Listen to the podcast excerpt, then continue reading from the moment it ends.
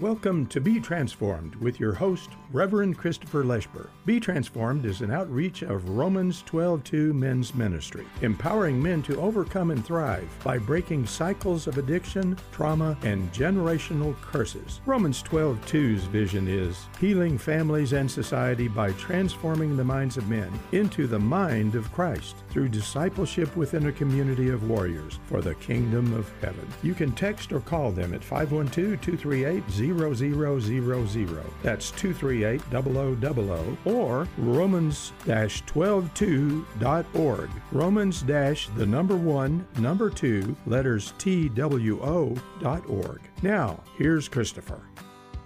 Well, welcome back. This is Reverend Christopher Leschper, Romans 12:2 Men's Ministry, eh, joined by Isaac Cormier for our third episode here, Ike to Isaac.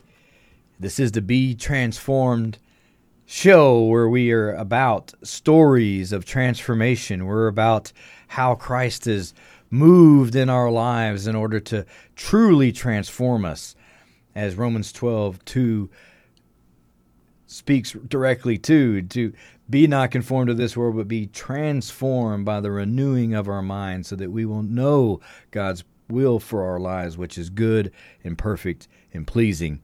I'm honored to be joined here again by Isaac Cormier, but before he was Isaac Proverbs 3 man Cormier, there's a story behind Ike.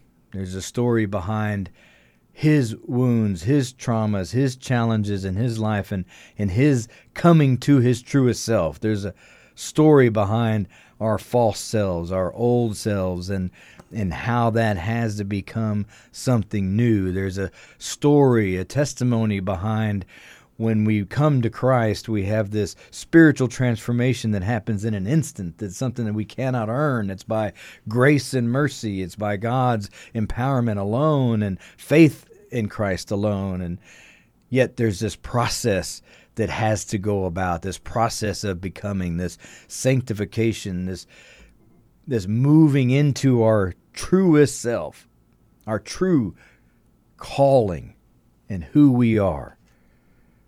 Isaac, would you bring that story forward? Yes, thank you, Christopher. Um, yeah, Ike to Isaac. Um, man, it was that's a story I just want to start with by saying my my true surrender and submission was July 22nd, 2017. You see, that's that's when I put that spiritual stake in the ground, and and today I could say I'm 2,081 days sober from porn and alcohol. Amen. Glory to God. See, I was born January 3rd, 1976. I was the first grand uh, grandson born into the family. Uh, and I didn't, and to really go here, I didn't know my biological father. Mm-hmm. You see, my mom was pregnant near the end of the, her senior year in high school and dropped out of school to be with this man. And then shortly after, they they separated in that summer. So the timing didn't add up for Robert Isaac Cormier to be my father, which is the man that stepped in to be with my mother, and that's where I got my name, Isaac Cormier. Amen. So through my childhood and my elementary school years, I was in the uh, Golden Triangle area in Texas, which mainly in a town called Vidor and I had some trauma there just within the school uh, district that I've uh, recently learned to go back and, and deal with these traumas through renewing the mind after putting that spiritual stake in the ground. Yes. So one of the stories is having was during uh, lunchtime, and I was having to pick up beans that I threw on the ground under the table because I didn't like them. But I had I was told I had to pick them up, put them on the tray, and carry them back to class. Then I was told to sit in the hallway and eat them all before I could get back to class. Mm. I remember the laughter and the humiliation by someone in authority, which mm. was a woman, mm. and all the other kids. Also, being told uh, in second grade, after writing a poem, I thought I did such a great job that I didn't use the right rules in writing that poem, so it wasn't good. It really hurt me in just articulating my words and form. I just wanted to just quit and not write anything at all. So during the art class, I put some bad words on an art project just to act out. And uh, the sport, the support I got from home for acting out was just basically physical abuse. Uh, the old cliche of "go get me a switch," so I could get spanked with, or you know, or just mainly belts. Uh, but by the age eight, I was exposed to Playboy. Mind you, this is eight years old. Playboy. Then at nine, I had a older friend in the neighborhood who was about four years older than me. He was 13. He attempted to tell me and show me what masturbation was. Uh, I didn't understand at the time when I was with him. So one night I was taking a bath, and Robert Cormier, my name dad, walked in and saw me, and he said, "What are you doing, boy?" and just walked out. See, I was scared, not sure how to face him. And I should say everyone, because when I finally got the courage to walk out of the bathroom, there was my dad, my mom, her brother, my grandfather, and his brother, Uncle Johnny.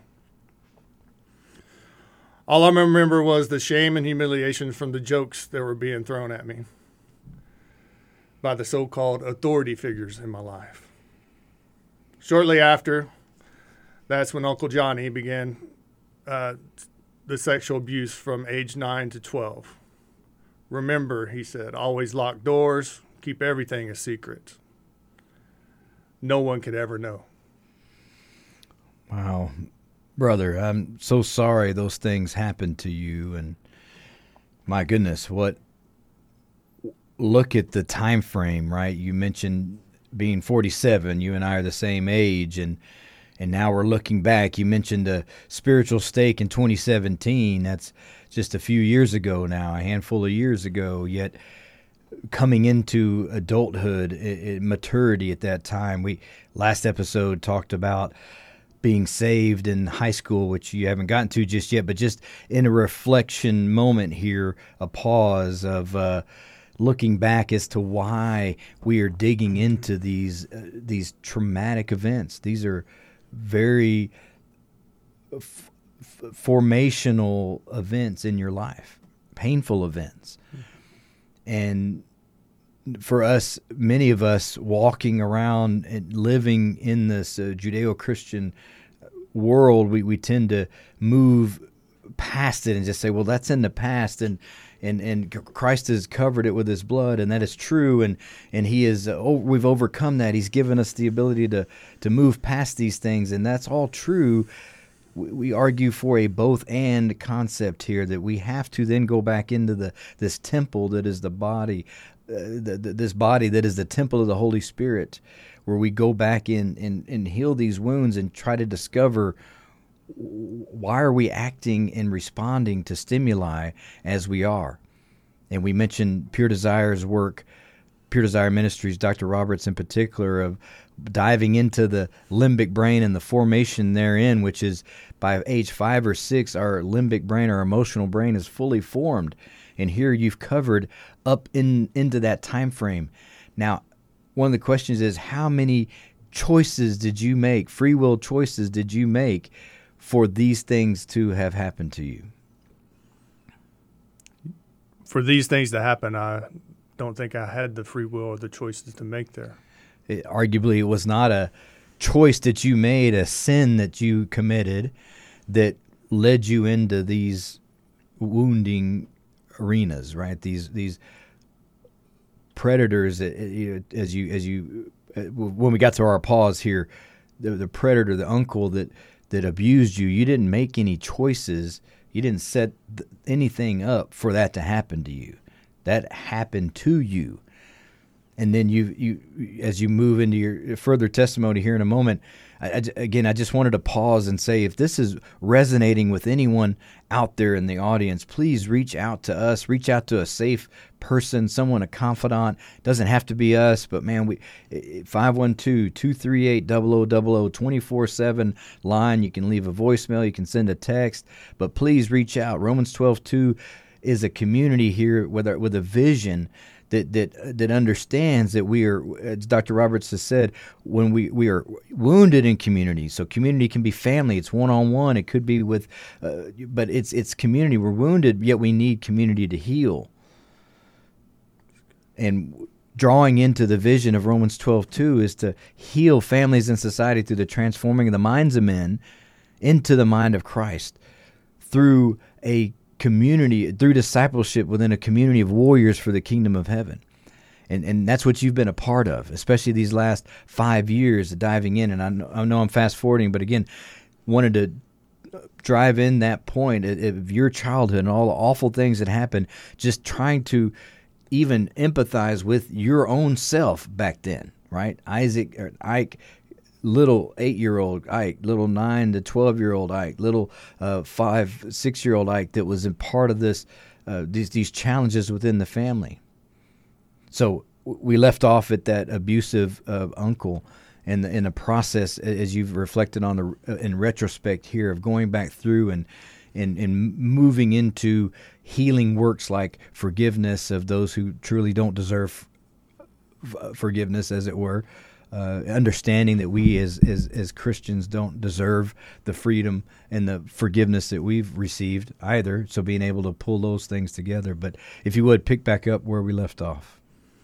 Yeah, thank you, Christopher. Yeah, so there, um, I recall my mom separating from Robert Cormier when I was ten, and that's when uh, my stepdad Bobby Gans started the relationship with my mother. So it was the summer after sixth grade.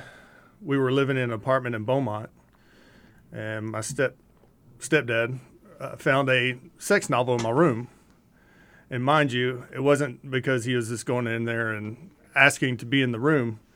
It was because he was destroying my room due to the to having some issues with my mother. You see, he broke everything I had, such as little league trophies, a Nintendo, bed was flipped over, dressers were thrown across the room. But eventually I told him the sex novel was given to me by my Uncle Johnny. He was finally exposed. So my stepdad had some family in Elkhart, Texas. We moved there uh, for my seventh and eighth grade years. You see, life changed because of the different environment, but the wounds and the trauma were deep. Step got, got in some trouble during the time we were there and went to jail. When he got out, he talked to a cousin that was living in Fort Worth, and he told him that we should move there because he could find work. So we did.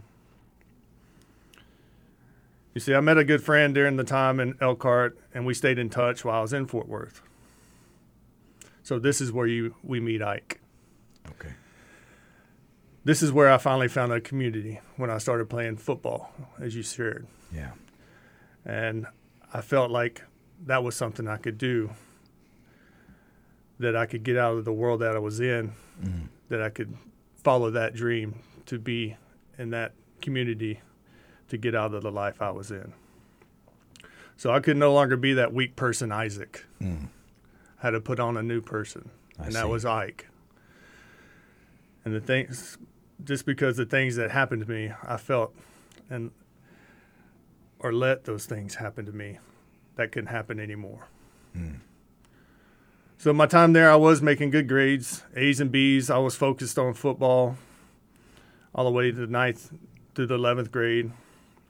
Also had a part-time job after school and on the weekends. Mm. But the abuse and the and the things uh, my stepdaughter, stepdad, and my mother were going through. Um, I don't want to share all those images that I had, but that after that 11th grade year, I had such a really good year. I had a growth spurt. I had a, I was playing both ways on the team, and I was doing well, and I was starting to get letters from colleges, and and my mother came up to me and she said around that time frame after that 11th grade football season that she wanted to leave. And to plant this, give you this image I've seen this abuse and seen the trauma that was being inflicted.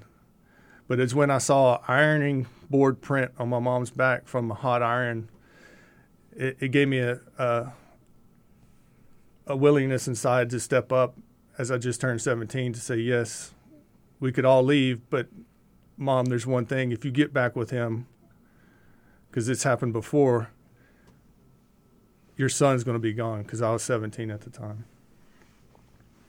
So we did leave, um, but to share, it was it felt so quick that he was back in the picture. Uh, but to tell y'all that friend that I kept in touch with in Elkhart, I reached out to him and his mom and family said I could come stay with them my senior year. So I left and moved to Elkhart my senior year. So now I'm 17. I'm on my own, so to speak.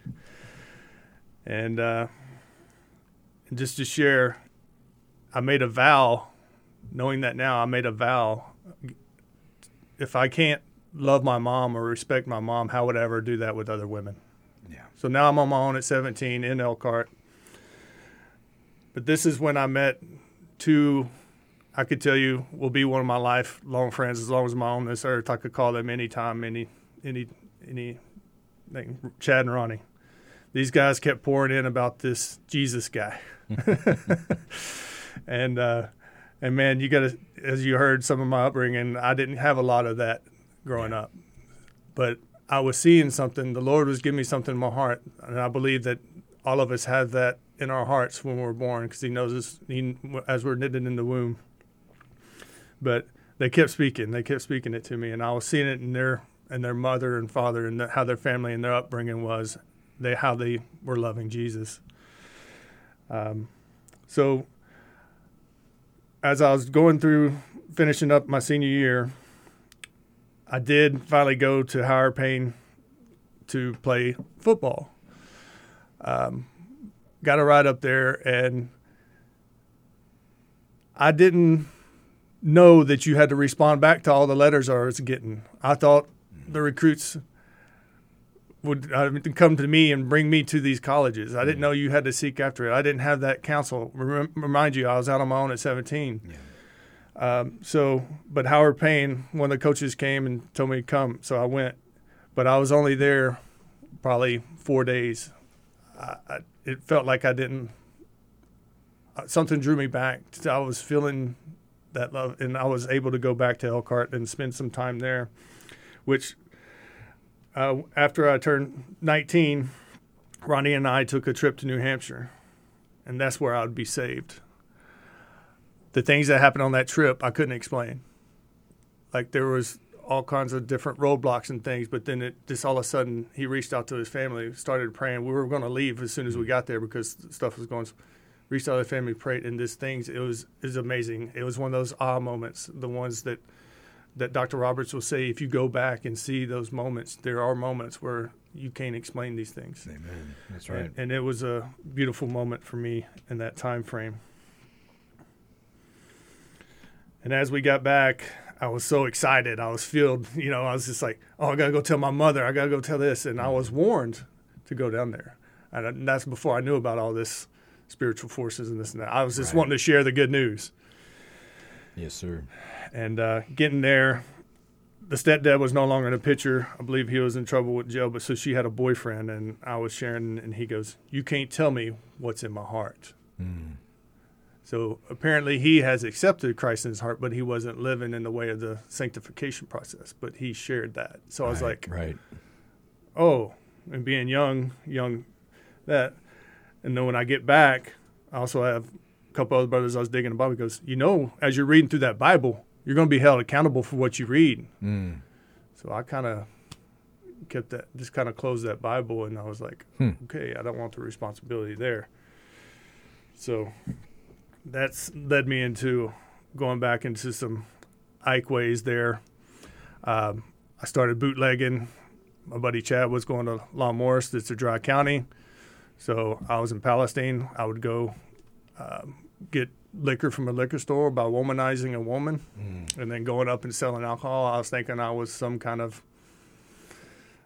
entrepreneur. I was just, man, I was just, it went from so high to back so quickly to just survive mode and right. doing whatever I wanted to or whenever I wanted to, just because some of the wounds that said, this is where I'm from. This is who you are. You you have to do these things to survive. Yeah. And that was such a time. There's a lot more stories and backgrounds, but I want to stick to them. So thank you. This is outstanding. I just wanted to interject here in the, in the what you're talking about is this is what I felt like I needed to do because this is where I'm from and and way to way to describe that is narrative, right? Thought process. Look look at the various agreements that are in your story, right? The the uh, once again, the wounds are there, the traumas are there, and then it becomes the lies that the enemy inserts in there that we start to believe. And we believe lies about God. We believe the lies about the nature of God, how it works, and, and how God works, and how we work, and lies about the nature of ourselves. And these are the things that dominate the landscape. And, and yet, there's this need for community, this need to be wanted and to be have a belonging. And if again these resonate with you, please reach out to this community, reach out to a community. Uh, once again, Romans 12 2, men's ministry here. It, that's why we're doing these things. Isaac has opened up his journal. He's being very raw and transparent so that you can find healing, so that you can find community, so that you can find belonging, and you can uh, dismantle and demolish the lies of the enemy. So as you're moving in now into further adulthood, and you've got some confidence, you've got some community. uh, For the last uh, few minutes here, can you get us to a, landing spot here, and we we could pick back up on another episode? But in these last few minutes here, uh, tell us a little bit about how that transition into that spiritual stake in the ground, July twenty second, twenty seventeen. Yeah, thank you, Christopher. Yeah, once again, just so much to unpack and get through, and and yeah, it was uh, abusing God's grace, and uh, there's so much in there between that 22 years of doing that from 19 to that stake in the ground at 41. 22 years. There's a lot of stories of entitlement, uh, pride. Uh, I deserve these things, justifying actions. I mean, just I'm not doing a certain act, so it's not really cheating. I mean, but it was that moment of that spiritual stake in the ground when I wanted to step forward because I was being told that you need to leave, and I was like, no, and, and then the Lord put me on that Matthew five twenty eight that really pierced my heart and said, if you ever looked at a woman lustfully with her in your heart, you have committed adultery. Mm-hmm. Man, that just that hit me so hard where I had to just really started to get on my knees and truly break down those prides and the denial structures and and and really reach out and say, Lord, you're you're my only hope. Amen. And, and knowing that I'm on the pathway and, and knowing I'm not truly in control, I had to break those down just to break down and get on my knees to know that the very world around me was crumbling. Mm. Because I had that house, I had the car, I had the status. You could see the outside was looking, oh, as a worldview, it looked so great. But on the inside, the pain levels, as Dr. Roberts said, that pain levels on the outside mm. started to reach the pain levels on the inside. Mm. And mind you, I just turned 41 Right. and I mean, I got this beautiful quote as as we go through our curriculums and things, and we do research. Alice Little wrote, "As traumatized children, we always dreamed of someone would come and save us. I dreamed so much. I mean, I had I had the alter alter ego of the Hulk, uh, all the you know all these characters out here. We look for these heroes in these moments." Amen. And then to finish that quote, she says, "We never dreamed it would, in fact, be ourselves as adults." Look at that. It hit me so hard Mm. to, to to go back in those moments, and that Jesus could go back in those moments because He's been there with us Yes. since we've been born, Amen. and that's some of the work I've done up to this point after that spiritual stake in the ground. Man, that's beautiful, and thank you for bringing that quote because it's back to that both and right. Like we can't save ourselves, and you know that. We know that. I think those that are listening uh, know that to some degree. But do we really believe that? Are our actions lining up with that? And oftentimes, in this very individualistic society, especially in the belt buckle of the Bible Belt here in Texas, we are all about ourselves and making sure that we buck up and we can make this happen. And and even in in the in Christian world, we tend to focus more on what our responsibility almost only and and, and neglect community, neglect reaching out and sharing these things, and that's not what you're doing. You're you're you're you're showing in your story a movement from Isaac to then Ike, finding belonging, finding identity, and then to Isaac, Proverbs three man, as you moved into that spiritual stake at the at the young age, as you as you and I both talked about, into our late thirties, into early forties, that we now have become more of a, a man, a godly man, versus a boy in a man suit who is wearing a t shirt and a cap. And see, we need to get beyond that and find at, at the root of the various actions that that we may be taking. They may be manifesting themselves, uh, medicating pain as addictions to sex or alcohol or pornography or or working too much or eating too much or these various things. But at the end of the day, we're medicating pain, and at the at the bottom of it, as Dr. Roberts from Pure Desire Ministry says, is an intimacy and attachment disorder. And see, hopefully, what you're gleaning from our stories as again we're opening up our journals and we're sharing our background is that if there's any sort of intersection or alignment that it, it should hopefully empower you inspire you encourage you to reach out and get help because it's a process of becoming. It's a process of becoming like christ. It's a process of moving forward in and transforming from glory to glory as st paul writes so thank you, Isaac, once again for uh, joining us here. We'll, we'll, pick back up, Lord willing, next episode and dive more into the pops culture. We'll continue to sprinkle in part of our testimonies to share and hopefully align with how your life has been up until this point, and that you hopefully will know that there is hope that there is freedom for the captives, that you don't have to remain so, that you can be truly transformed, that you can put off an old self that has been dragging you down and become something new. And we'd like to help you with that process. So once again, please reach out to us, Romans 12 2. And thank you again, Isaac, for your courage and, and, and boldness to glorify God through your story. Amen. Amen. Thank you. You've been listening to Be Transformed with Reverend Christopher Leshber. Be Transformed is an outreach of Romans 12 2 Men's Ministry. If you or someone you know needs confidential help or are looking for a place to serve, you can text or call Christopher at 512 238 0000 or romans 12 2.org. That's romans the number one, number two, letters T W O dot org.